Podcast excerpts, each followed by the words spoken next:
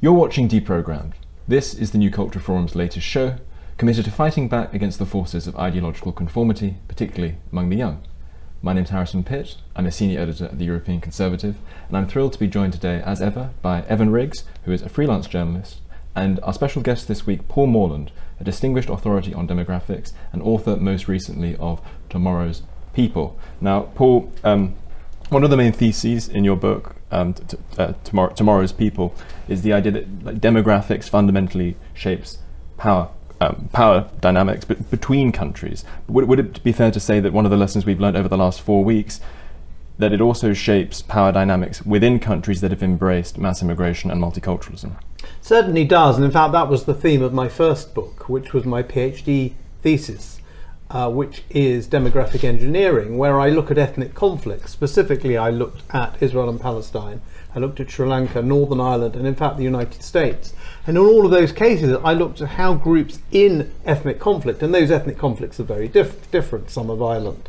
Uh, some are not, some have been, some haven't been, but essentially, where you have groups of different ethnicity within a single country, how they actually deploy demography as part of their strategy in the conflict. So, just to give you a few examples, we don't think of the United States as a country particularly of ethnic conflict, although perhaps more now than we did when I wrote the thesis.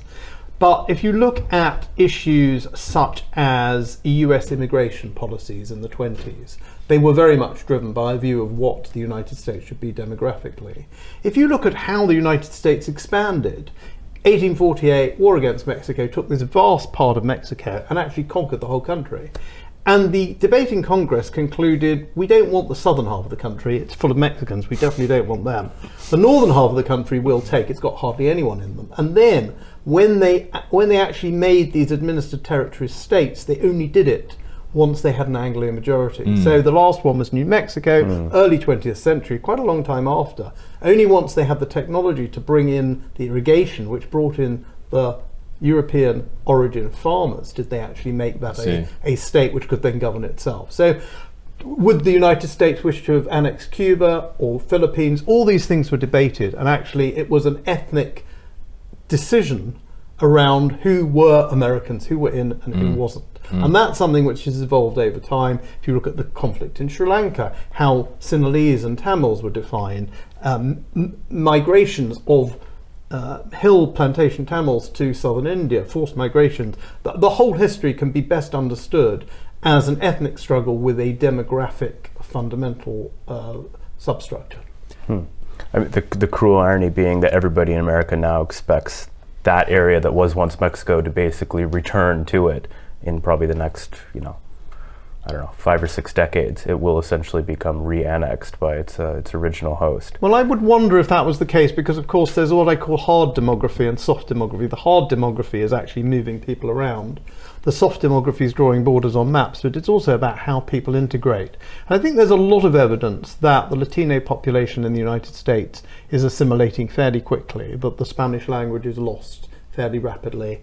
A Catholicism, which doesn't really mark them out as anything other than as American as JFK, mm. even that is falling away. So I do think that there are some populations, migrant populations, which can and will assimilate fairly rapidly. But one thing, one thing I would say is that we don't want to focus too much on the United States. I think it's most important for our audience to focus on what's happening in Britain uh, here. But there's, I mean, I mean, what evidence is there, for example, that Latinos at scale don't consider themselves Latinos first and Americans second to some extent. I mean, to, to what extent are they committed, given what they regard as their tribal group? And you know, uh, c- tribal collectivism is an important feature of human psychology. That's part of the thesis. Of that's why that's why these co- conflicts can be, can mm. become incredibly volatile. What evidence is there that Latinos at scale are shedding the importance of their Latino identity and are thinking of American politics primarily f- primarily through the lens of well, this is America's national interest, and so I'm going to set aside my own in-group ethnic self-interest. What evidence is there that that attitude is is um, active at scale? I think the evidence is not necessarily that individuals are changing their minds, although they might be, but the evidence is intermarriage. So the number of people of Latino origin who are mm. marrying non-Latino origin individuals. Uh, the falling away of language, which is important, I think, for that identity. If you're two or three generations down the track and you've got one Latino grandparent and you don't speak Spanish, I would question the extent to which you identify as a Latino. I think of, of, of re- prominent Republican uh, politicians like Marco Rubio and, Yes. and, and Cruz. Um, I can't remember. Ted Cruz. Ted Cruz, Yes. I nearly said Tom Cruise. Um, but but I think of people like that. I think you know, and the, the example in Britain would be. I, I often say this. People sort of uh, forget. When I was a kid, we had a lot of problems with the IRA. We had bombs going off. At the height of this, we had a prime minister called Callaghan Hmm. and a chancellor of the exchequer called Healey. and if you'd said to anyone, "Can we trust these?" people? But they would have thought you were mad. No, and if you'd spoken to Jim Callaghan or Denis Yeah. Healey and asked them whether because they had Catholic Irish names they Yes. were, I mean, they, they'd have thought you were that you were stupid. I- I- and, and like that, so it can happen completely. And, and the evidence in the United States, I think, which I'm not an expert on, but I Okay. think it probably is happening in the United States. Well, the, the, only thing that, I- and maybe this is sli- maybe this is slightly slightly uh, skewed. Uh, it's, it's a slightly skewed data point since politicians tend to be the most attention-seeking, volatile people. But one thing I, I notice very strongly is that there is a tendency, and it- it's not not only is there a tendency, but it's considered socially status conferring and high. It's, it's considered yeah, it's considered status conferring for Latino politicians to say things like, "We want." 20% representation in Congress. We want 20% representation in this. Everything is viewed, as far as I can tell, by particularly by Democrat Latino politicians through the lens of their Latino identity, which is inevitably going to grate with the identity of the host population. So even if they're shedding language, even if they're shedding Catholicism, and as a Catholic myself, I wouldn't even necessarily regard that as a good thing. But if, if that is happening, okay, that's one thing. But are, are they are they to Amer- to contemporary America today what say Irish Americans and German Americans are today, i.e., people who I know lots of German Americans, I know lots of Irish Americans.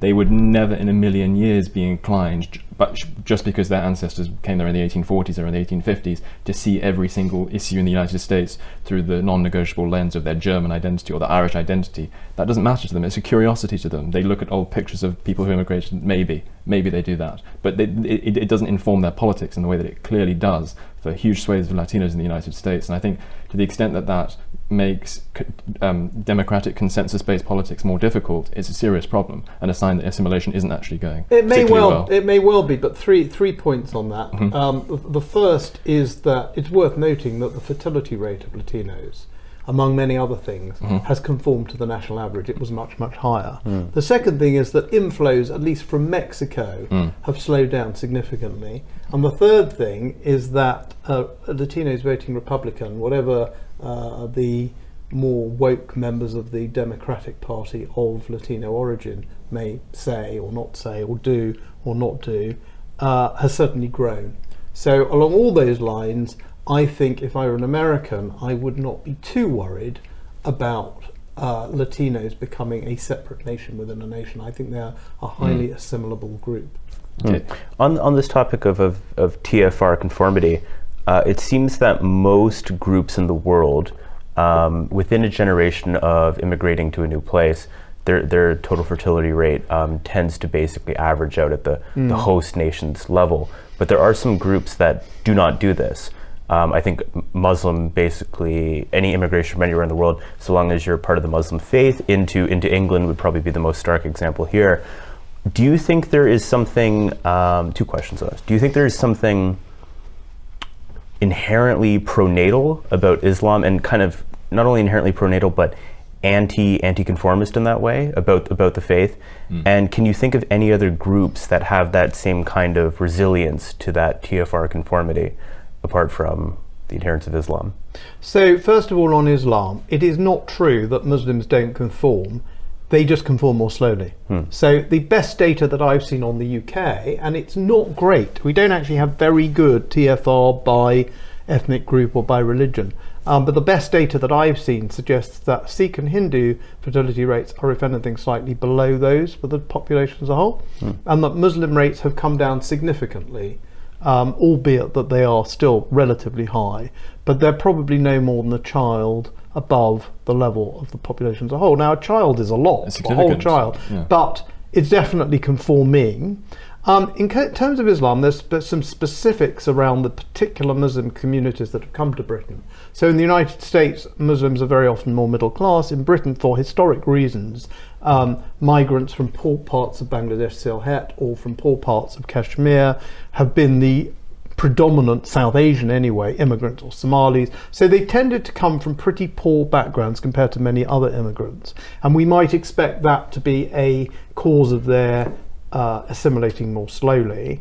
If you actually look globally at Islam, it's true that in most countries where you have a Muslim and a non Muslim population, the Muslim fertility rate's higher. In India, for example, it's higher, but it is falling significantly. Uh, in Israel, it was higher. It's now about the national average of about three. Uh, so I don't think there's anything inherent about Muslims. You're talking about Arab Israelis. Arab Israelis, yeah. not, and, mm. and, indeed on the West Bank, and even in Gaza, where it was kind of five or six at the start of the century. The mm. last data is only somewhere between three and three and a mm. half. So even in the occupied territories, the fertility rate has come down significantly. And we do have Muslim countries, such as Lebanon, such as Iran, where fertility rates have fallen, such as Libya um, such as Morocco. And what's mm. interesting is many of these countries have not developed very rapidly economically. Mm. They haven't really gone through an economic development, but they've gone through a demographic transition mm. faster than you would have expected given where they are. So, I, uh, however, I do think that all the Abrahamic religions are inherently more pronatal than not, and therefore it takes longer for all the, the, people who adhere to those religions to have a low fertility rate. So we know famously Italy now has a very low fertility rate. Catholic Southern Europe, very low fertility rate. It, it moved fairly slowly. If you compare in Asia, say, the fertility rate of predominantly Catholic, the Philippines, mm. or predominantly Muslim Indonesia, what we find is that those countries have fallen to the kind of two to three level and mm. stuck there. I think the Philippines is still at the higher end and Indonesia at the lower end. Um, countries like Thailand, where they don't have an Abrahamic tradition, they have a Buddhist tradition, there doesn't seem to be much blocking mm. the fall of fertility. We're seeing it in mm. India, predominantly Hindu India as well.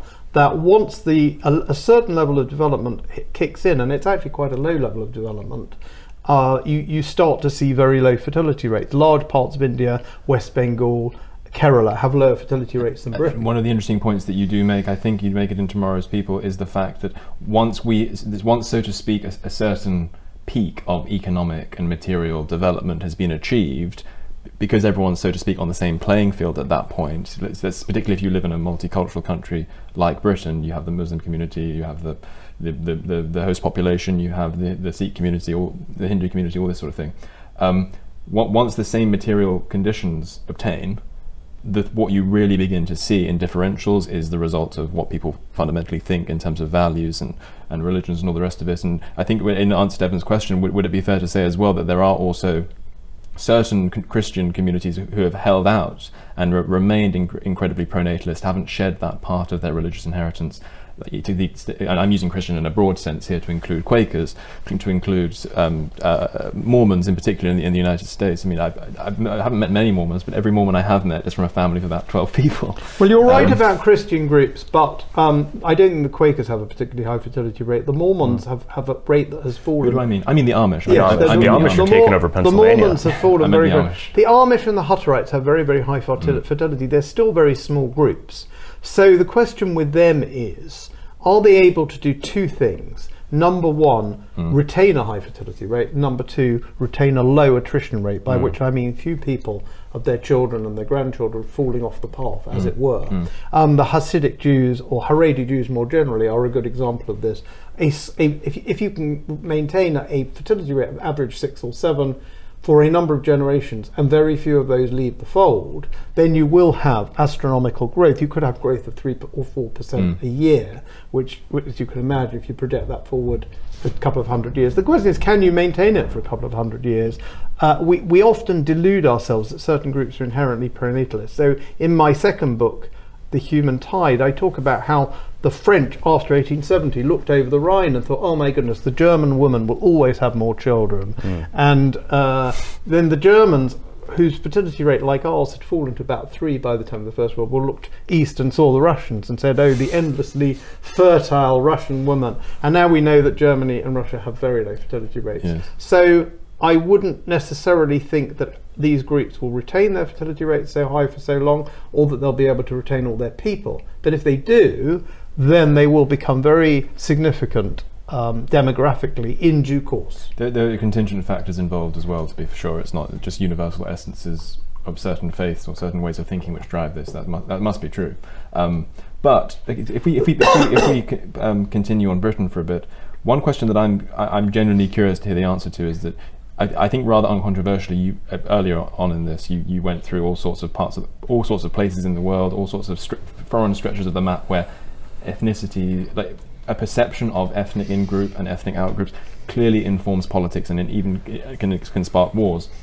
Why is there a reluctance to acknowledge in Europe that the more we imitate that kind of those kind of heterogeneous dynamics by embracing diversity and trying to sell it as some kind of strength, what if the, if the significance of demographics is readily acknowledged by our political class, as it will do in places like Tibet, places like Israel, why is it not acknowledged here? Why is there such a strong taboo on that? Well, I'm sometimes asked why I'm interested in this subject, and one of the reasons I give is that I was born and brought up in Wembley, and uh, few parts of London have seen such early and thoroughgoing mm. ethnic change as Wembley. And I remember when I started studying that notorious subject, philosophy, politics, and economics, in the early 80s, my tutor said to me, Now, Brent, that Brent, which is the borough in mm. which Wembley sits, it's a very interesting place. It's the only part of London and possibly the UK that has real New York style politics. Mm. In those days, there was a kind of Jewish caucus, there was an Asian caucus. It, it's changed a lot since then. And that is the way the country could potentially go. Now, with constituency systems in Britain, we haven't seen the rise of a an ethnic party, uh, certainly within England. I mean, Scotland and Wales and Northern Ireland are different and, and regional. We are now seeing with the war in Gaza the rise of a dissent within Labour, exactly. for example. Yes. And and I think Keir Starmer, politics, uh, contemporary British politics, not particularly my area of expertise, but obviously I follow it. And Keir Starmer clearly wants to differentiate himself from Jeremy Corbyn, who no doubt won the allegiance not only a lot of a lot of hard left wingers, but a lot of Palestinian sympathetic Muslims. And what he found was that for every one of those people that you attract, quietly mm. you annoy an awful lot of people. A lot of decent Labour voters felt nauseated by seeing Jeremy Corbyn laying a wreath at the, or at least present, uh, if not participating, mm. at the at, at, at the tomb yes. of, a, of someone who had massacred Israeli. Um, Olympians, uh, I think. A- a- athletes in, yes. uh, in Munich, um, all praising or defending a mural whose own uh, artist said it was depicting Jewish bankers and a few non-Jewish bankers feasting off the backs mm-hmm. of uh, the, the, toiling masses and so yes. on. So I think a lot of people found that disgusting. Now the trouble is uh, when a certain ethnic group reaches a certain level, then there is a potential for that kind of ethnic politics. Our system in Britain, because of constituency systems, makes that difficult. We kind of saw it with George Galloway when was he was that, he yes. was flirting with the Trotskyists and a Muslim group. Now he's interestingly mm. flirting with us with the Stalinists, but that's mm. his uh, his lookout. But trying to build sort of green red uh, alliances uh, hasn't really worked yet.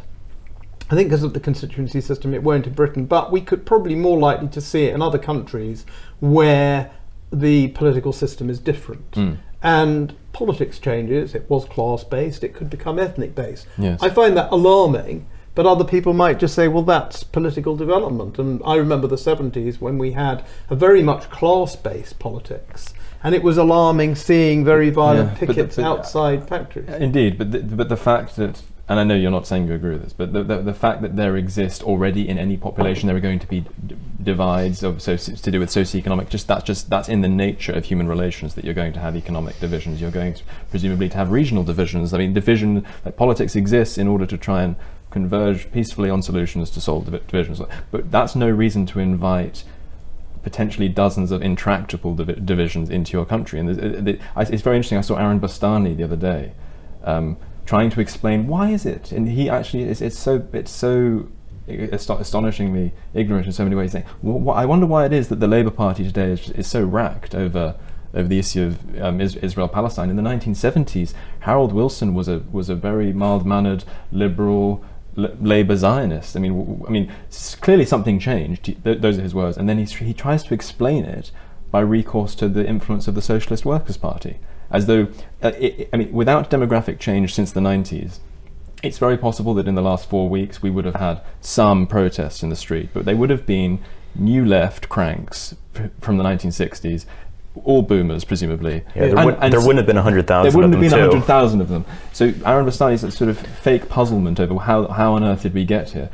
This is a problem that we didn't need to invite upon us. And I think that's why people feel so disgusted by the scenes we've seen. I don't even think it has, I mean, obviously we, the, the manifestations of anti-Semitism as well, the, the, the, the obvious horrors of, you know, um, you know, uh, sort of uh, glorifying terrorism or, or having a parachute on your back or you know, ripping down a, a, a- poster of a kidnapped child. Obviously, all that is, th- those are the most um, viral things. Those are the things that go viral. But I think the, the, the, the more deep-seated objection that the British people have to this is a sense that this it didn't we, we, we didn't need to import these sorts of ethno-religious grievances into our midst, and it, it illustrates the failure of, of, of multiculturalism in that way. So it's not even about being anti-free speech and, and thinking that you know having a moral panic over these things. It, it, it reflects something that has happened to the British people without their consent, and I think that's what grates um, pe- against people's sentiments so strongly. Well, I did watch that Aaron Bastani interview. I was Did quite you? astonished that he didn't know the founder of the SWP was someone called Yigal Gluckstein,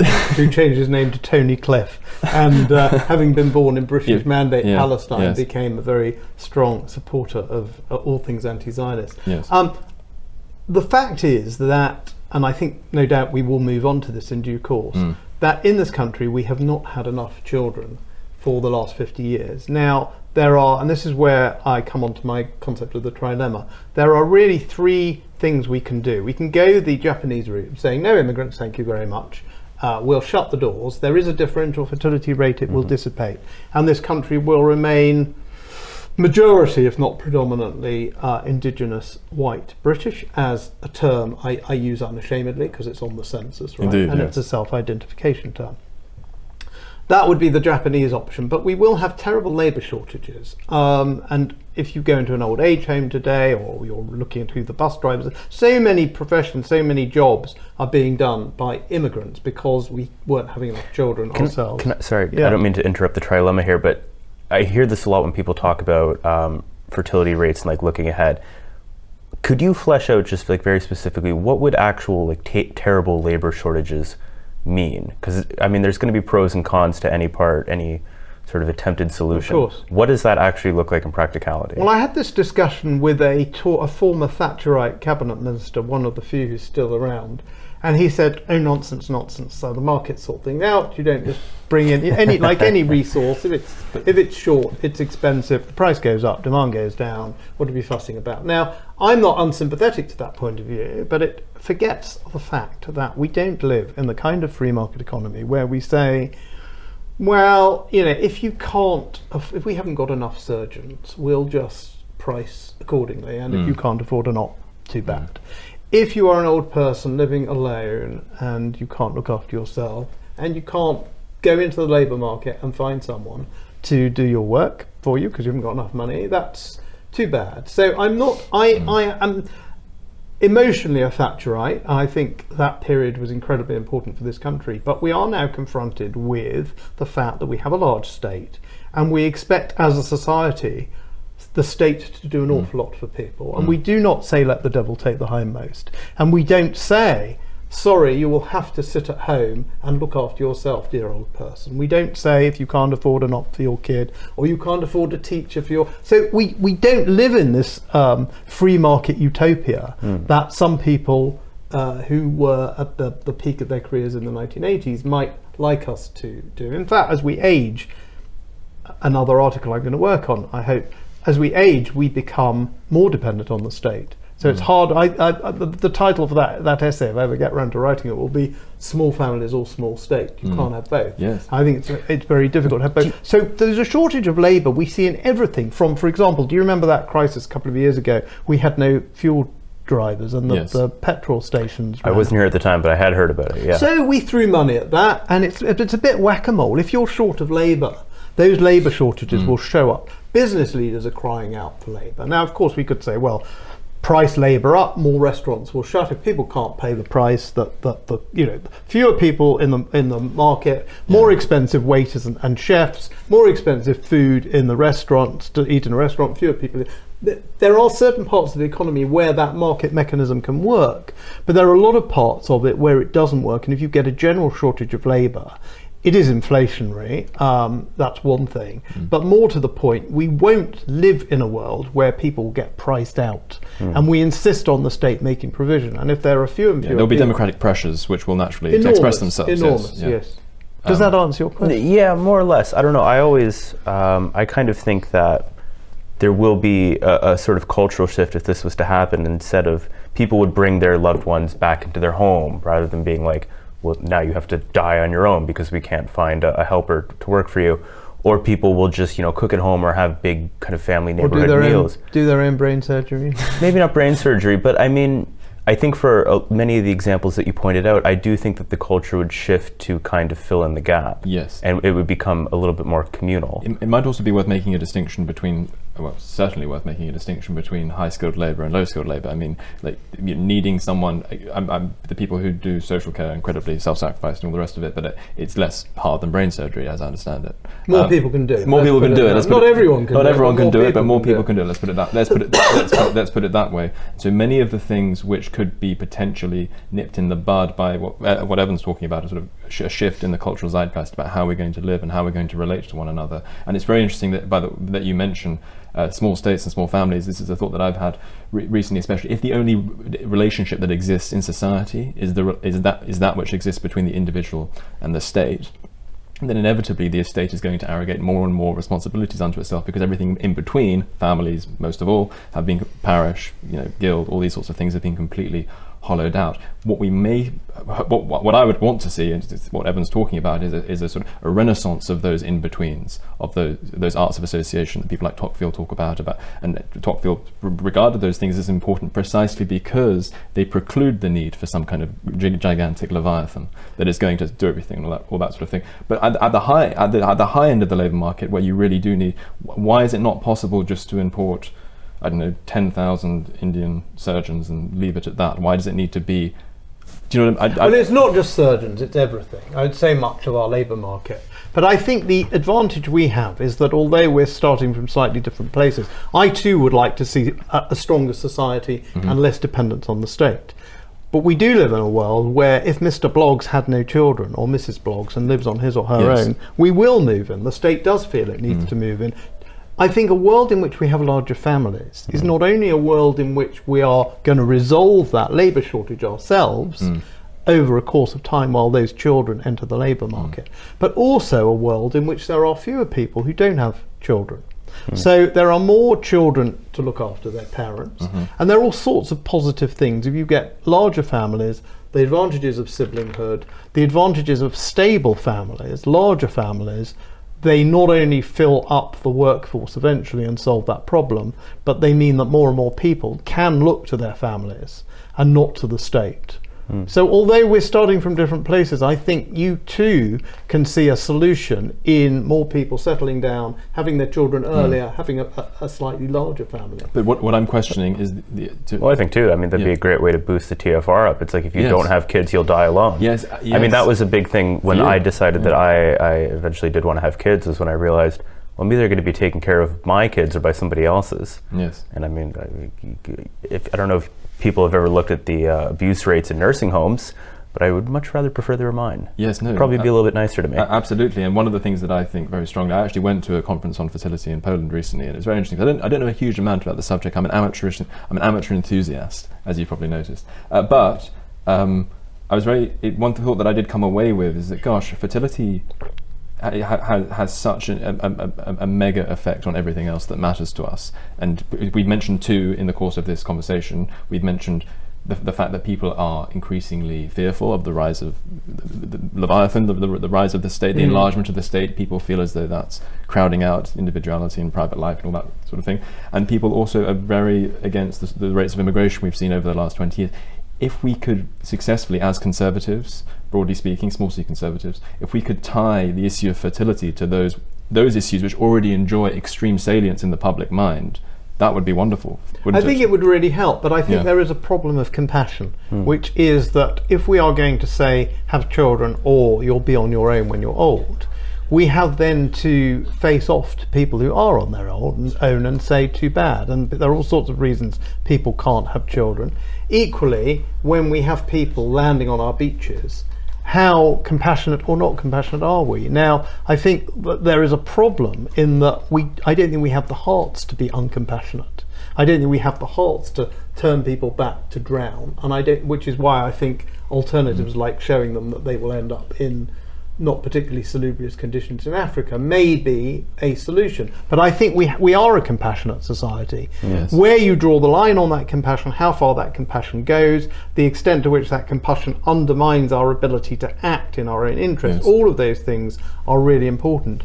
But wherever you are on that spectrum, if you have more children, families are larger, parents have got more children to rely on, children have got siblings to help out, the family is more is larger and more self-reliant. Wherever you are on that spectrum, you can afford to be a more compassionate society without it undermining you in the sense that you actually need the immigration and that you actually need to provide the the state as a filler because the families simply aren't there. My worry is that compassion, and I agree that compassion is very good, but that it, it, it has a, uh, a, a dwindling fuse. I think you've pointed out that at current trends, um, Britain will become white ethnic uh, minority state in 2060 or 2070. Well, that's re- I, I, uh, it's all very. It hugely depends on the level of immigration. Yeah. But it, by by 26 or 2070, that's David Coleman's work. Yes, Sure. that Oh, would, On current trends. whatever whatever decade it trends, may end yes. up being, and maybe probably it's sooner, given, 2100. given the current levels of immigration, probably sooner. But if that happens, and I, I can't think of a single historical example where a country has had a demographic shift, not like just through like straight warfare or invasion, Mm. but basically a trickle coming into a flood in, um, I think that compassion immediately goes away. If you basically told white British people, you're now at 49%, that compassion dissipates overnight. And I think what will then replace that will be like seething resentment, which is something I would very much like to avoid. Um, which is why I, I really like your, going back to the trilemma. You have these kind of three approaches to it, which would be Japan, which would kind of automate yourself out of it and just accept uh, slowing down.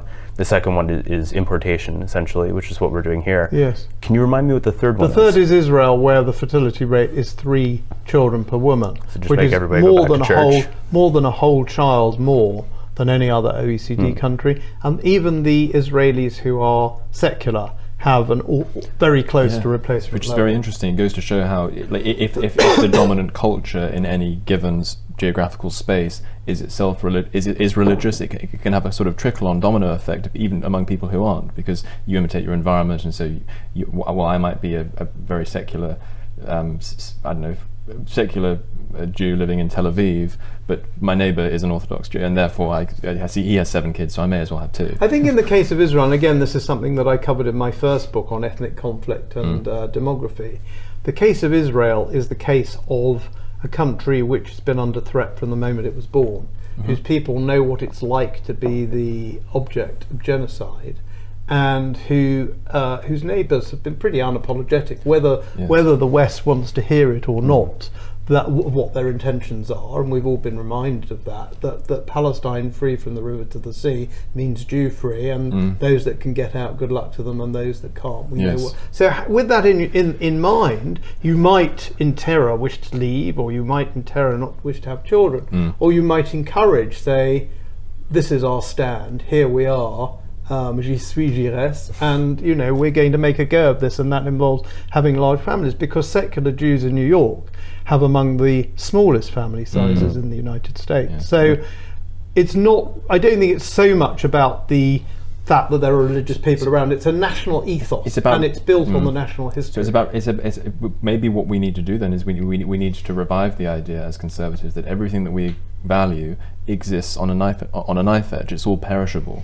Um, think ephemerality is is is at the, at the heart of the human condition. We we can't just keep um, in, in a very, I think, I think this is one of the main problems with liberalism is that, is that, and I mean of the classical variety, liberalism, liberalism likes to think that it's, its its its ideas, its its principles are so inherently Yeah, wonderful appealing, and appealing and universal that they can sustain themselves in midair. Whereas in fact, in so many cases, and, and Britain would be an excellent example, liberalism sits atop like centuries worth of scaffolding and social capital, and I would argue demographic homogeneity as well, a, sh- a shared sense of morality, a shared ethic. All of these things make the best aspects of liberalism possible.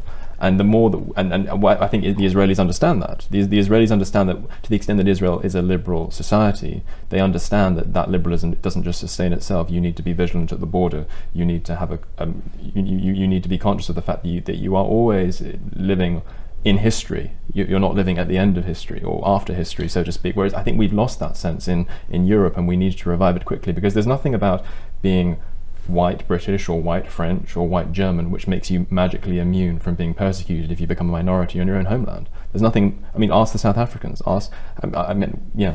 There, well, there is, as part of this sort of national. Not, not, idea. yeah, I should say not that South Africa is the homeland of, of, the, of, of the Afrikaans, and I'm not trying to say that, but you, you get the point. That, yes, that and there is uh, my old friend, uh, the um, theorist of nationalism, Anthony Smith, the late Ant- Anthony. D. Smith, um, used to talk about the, the myth of common ancestry. Hmm. It wasn't necessarily the case. Genetics tells us an awful lot now, which it couldn't tell us when Anthony started Yes. writing. But the idea that we, when I'm, I, my parents are immigrants to this country, I feel 100% affiliation to this country. There's always space for those who acculturate and Mm, assimilate, um, and in a liberal country like ours, are able to keep their own traditions, their own religions, and so on.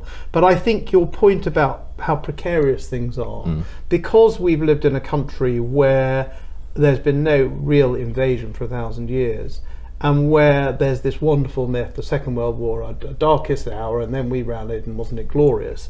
I think people assume that uh, all things are going to be bright and beautiful. Mm. Uh, all people are pretty fungible. It doesn't really matter where they come from. Their culture will assimilate Yes. and acculturate, regardless of the numbers.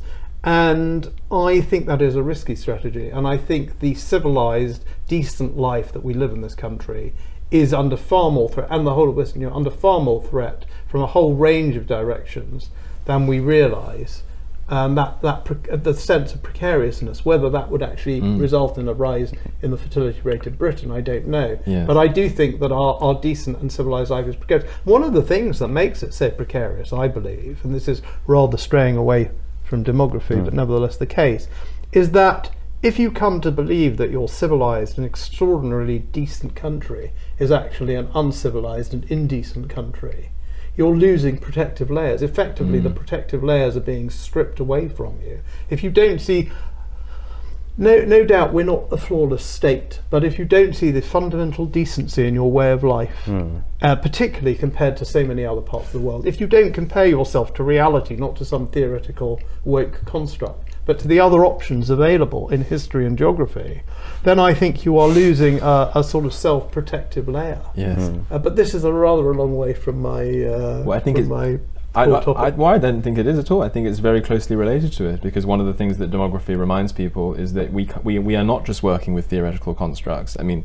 like uh, uh, the, the, the rational aspect of human nature matters, but it needs to work with raw material. It doesn't, it doesn't, so to speak, exist in some platonic realm of pure mathematics where you can just, oh, wouldn't it be lovely if that were, that was like that and this was like. You need to work with demographics. You need to work with geography, and th- th- th- there's that sort of understanding of the need to pay attention to the concrete, which informs your discipline very strongly. and one of the best ways to keep a, a decent country going and a decent community and Mm. society going is for those who belong to it and who are decent and Yes. civilized to have children and to inculcate them in those values. Okay. And if they don't have them, or if they have them and they don't inculcate them in those values, then we have a problem. so, Yeah, I mean, liberalism only exists if liberals are continuing to be born. If you could somehow kind of like finger snap all the liberals off the planet, you know, like uh, Thanos style, Yeah, yes. it's not, I would say, it's not uh, inherently obvious to me that given another 20, 30 years, it would be resurrected en masse. I'm sure some Mm. people would dust off John Stuart Mill, or whatever, like, oh, this guy was onto some stuff. But the idea that it would then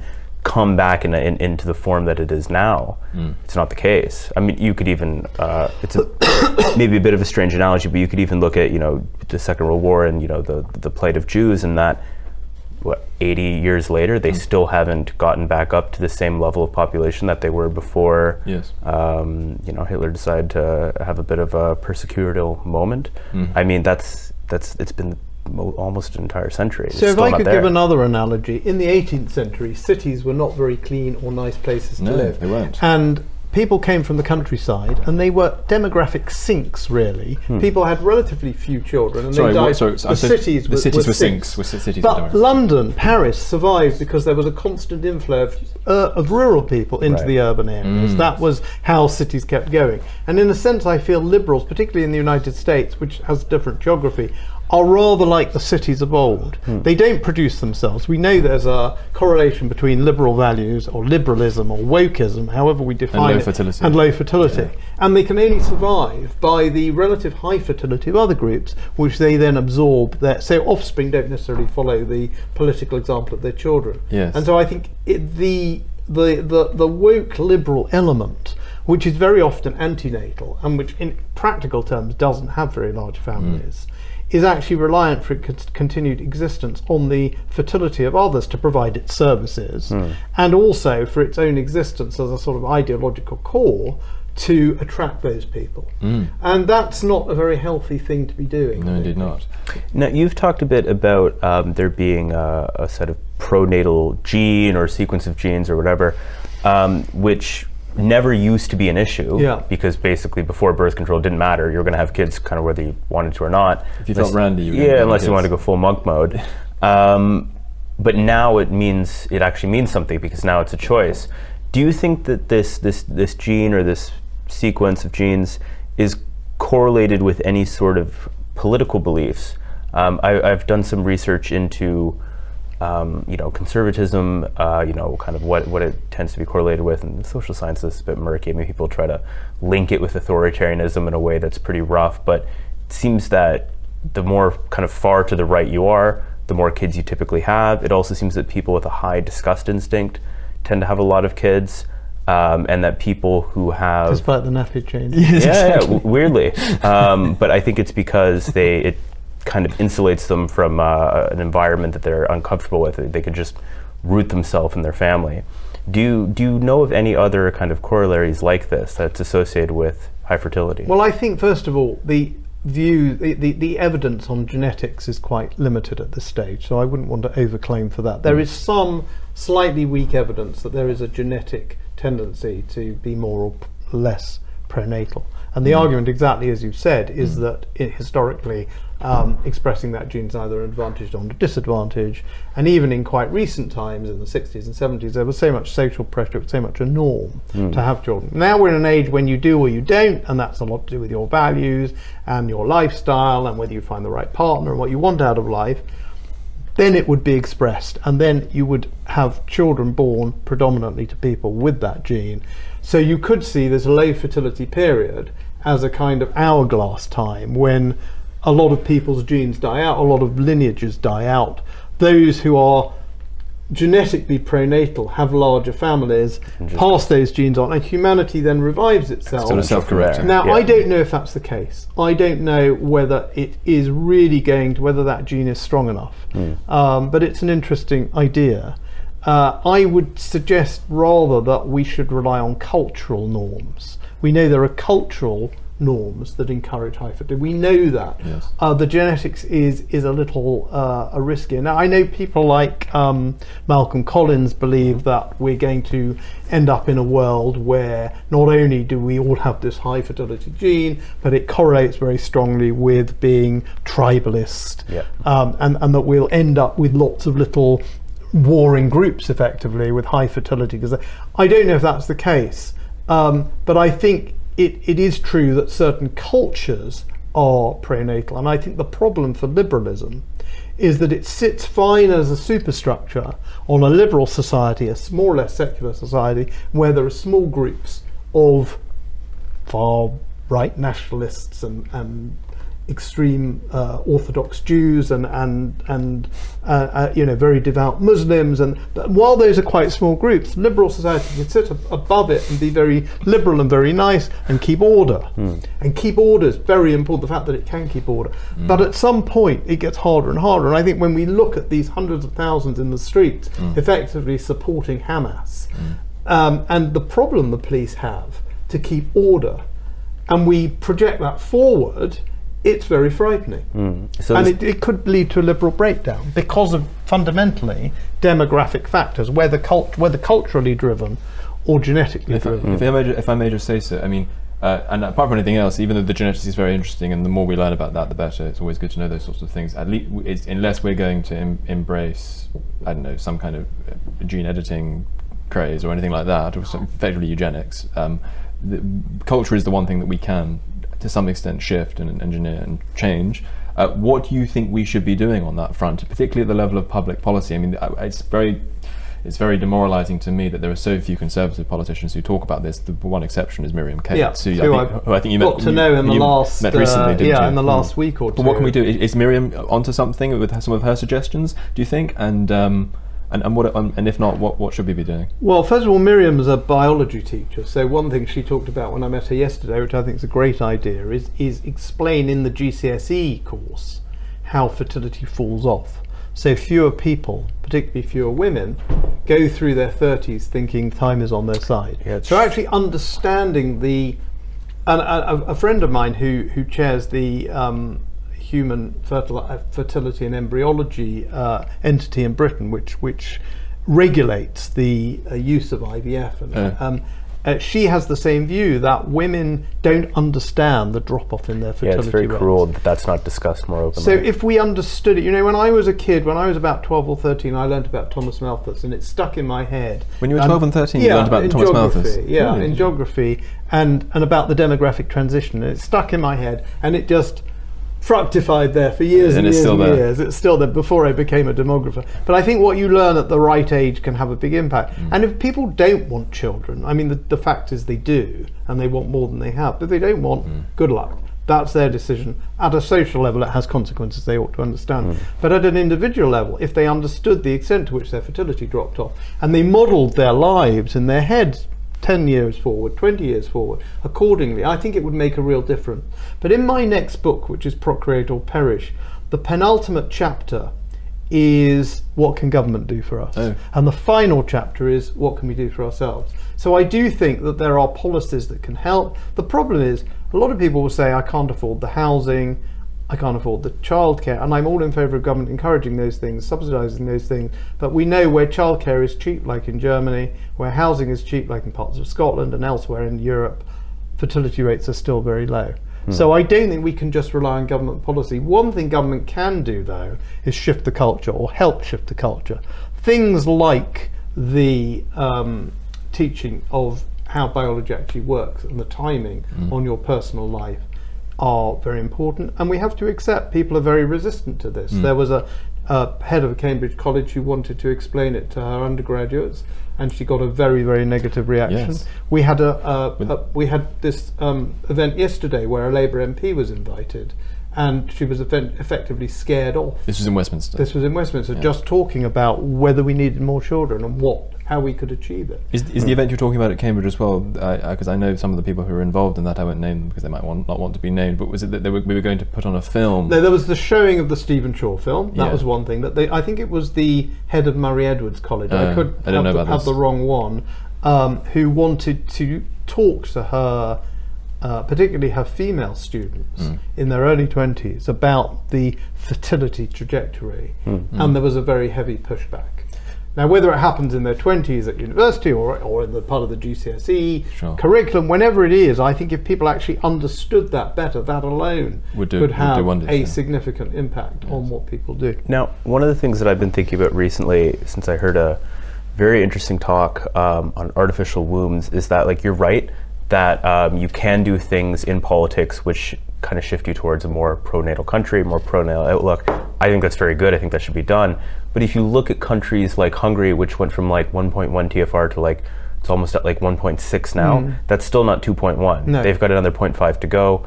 Or if you look at countries like um, the one that I bring up on every other episode here, uh, Singapore, which has you know like an essentially a benevolent totalitarian state, a multi-ethnic state.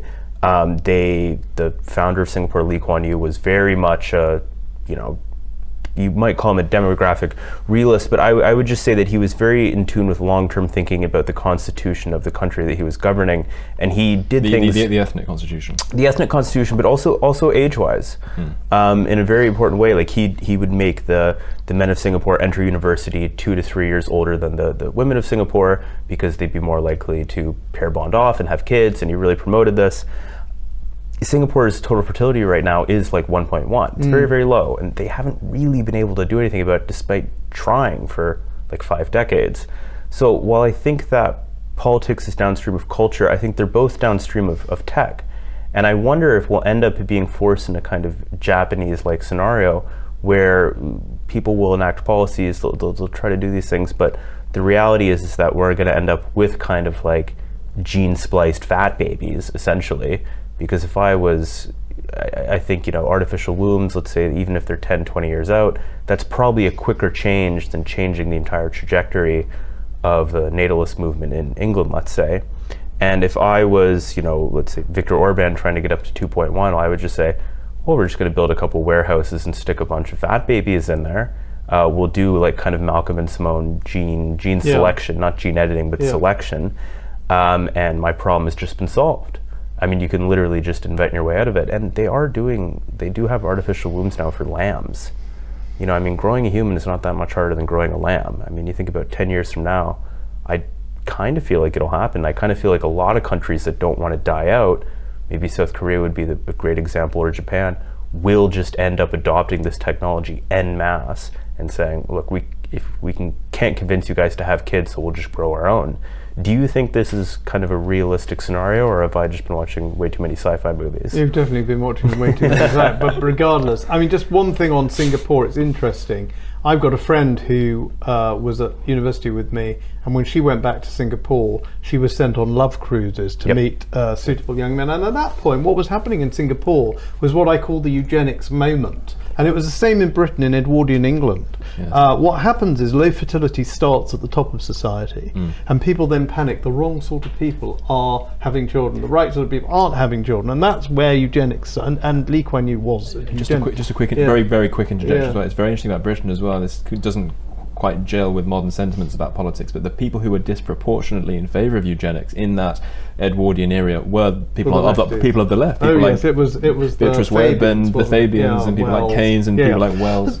and, yeah. and Keynes actually is very interested in, in demography. So you have this eugenics moment, and then um, be careful what you wish for. The Hmm. the lower orders start having smaller families too, and that's what happened. So I mean that's an interesting thing. Other thing about Singapore, of course, is it is a very small island, and both from an ethnic and a general population point of view, it can turn on the tap when it likes. A lot of Chinese people want to go to Singapore.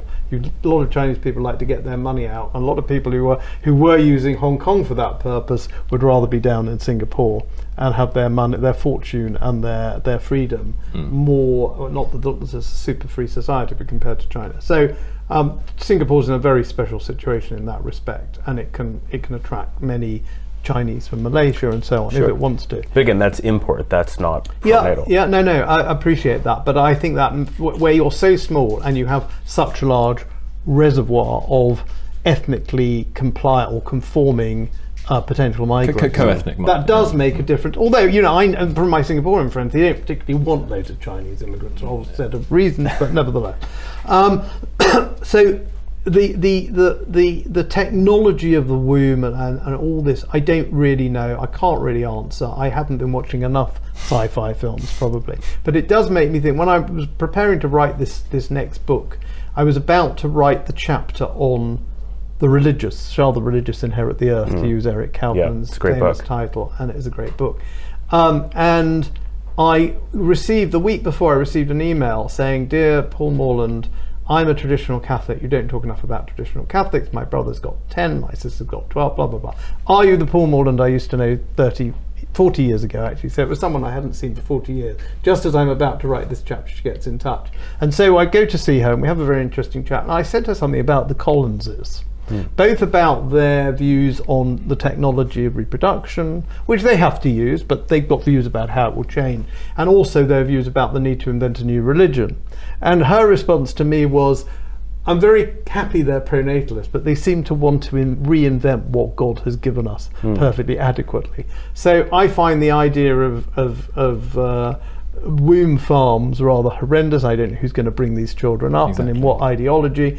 We have the solution, and the solution is. Um, we are okay. People talk about falling, falling uh, sperm counts, and at the moment, the evidence suggests that relatively few people at an appropriate age have trouble getting. Of course, people do, but with reasonably regular sexual congress i- at, at an appropriate age, most people will get pregnant fairly soon.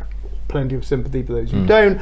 What can we do to help them? All that sympathy, but the demographic issue is not driven by biology at this stage, other than people trying very late. So if we have the the tools and techniques in our nature, why are we so keen create these weird sci-fi uh, futures? Whether it's about the the Collins's religion, uh, invention of religion, which I think is very innovative and very interesting, uh, but there seem to be plenty of other religions out there to choose from already, or whether it's the technology to be fertile, where most of us are perfectly fertile as we are. Let me just ask you a very quick question before we wrap up. It's been very interesting. Uh, we we like to think that we have a fairly young cohort of people in the audience. Why should they have children? Why is it a good idea for people to, for young people to have children? How would you how would you tell them to do that? I think there are three reasons to have children. They are the practical, and the philosophical, and the personal. So the practical is all the stuff we've been talking about, um, which expresses itself at a social level, labour shortage and so on. People may not be moved by that, but exactly the point you were making. Uh, you know, my mother's 90, and my sister and I take her to doctor's appointment. She's very independent. She's very uh, alert.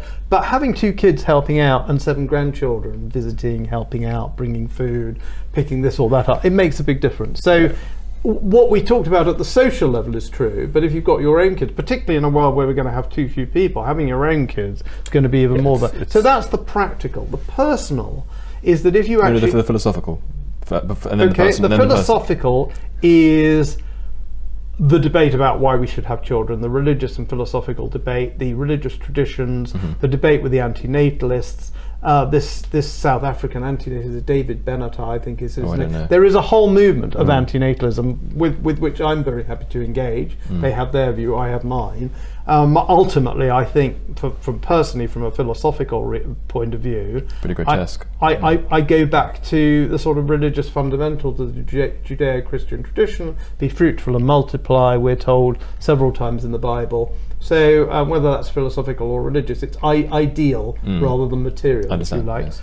Um, but I appreciate that on, on that score, as on the first score, there are pros and cons. But I think on balance, um, The cons- uh, the- the pros win out the out. pros win out And then philosophically. and and, and, and the, the, the personal is that if you actually ask people how many children they want, they want more than they're having. So that's an issue for government. That's something that Miriam Cates talks about a lot, and I think it's really important. Mm. Yes. And thank goodness for that. It would be very worrying if people, on average, wanted one child. Mm. So you know that's something we've got in hand to work with.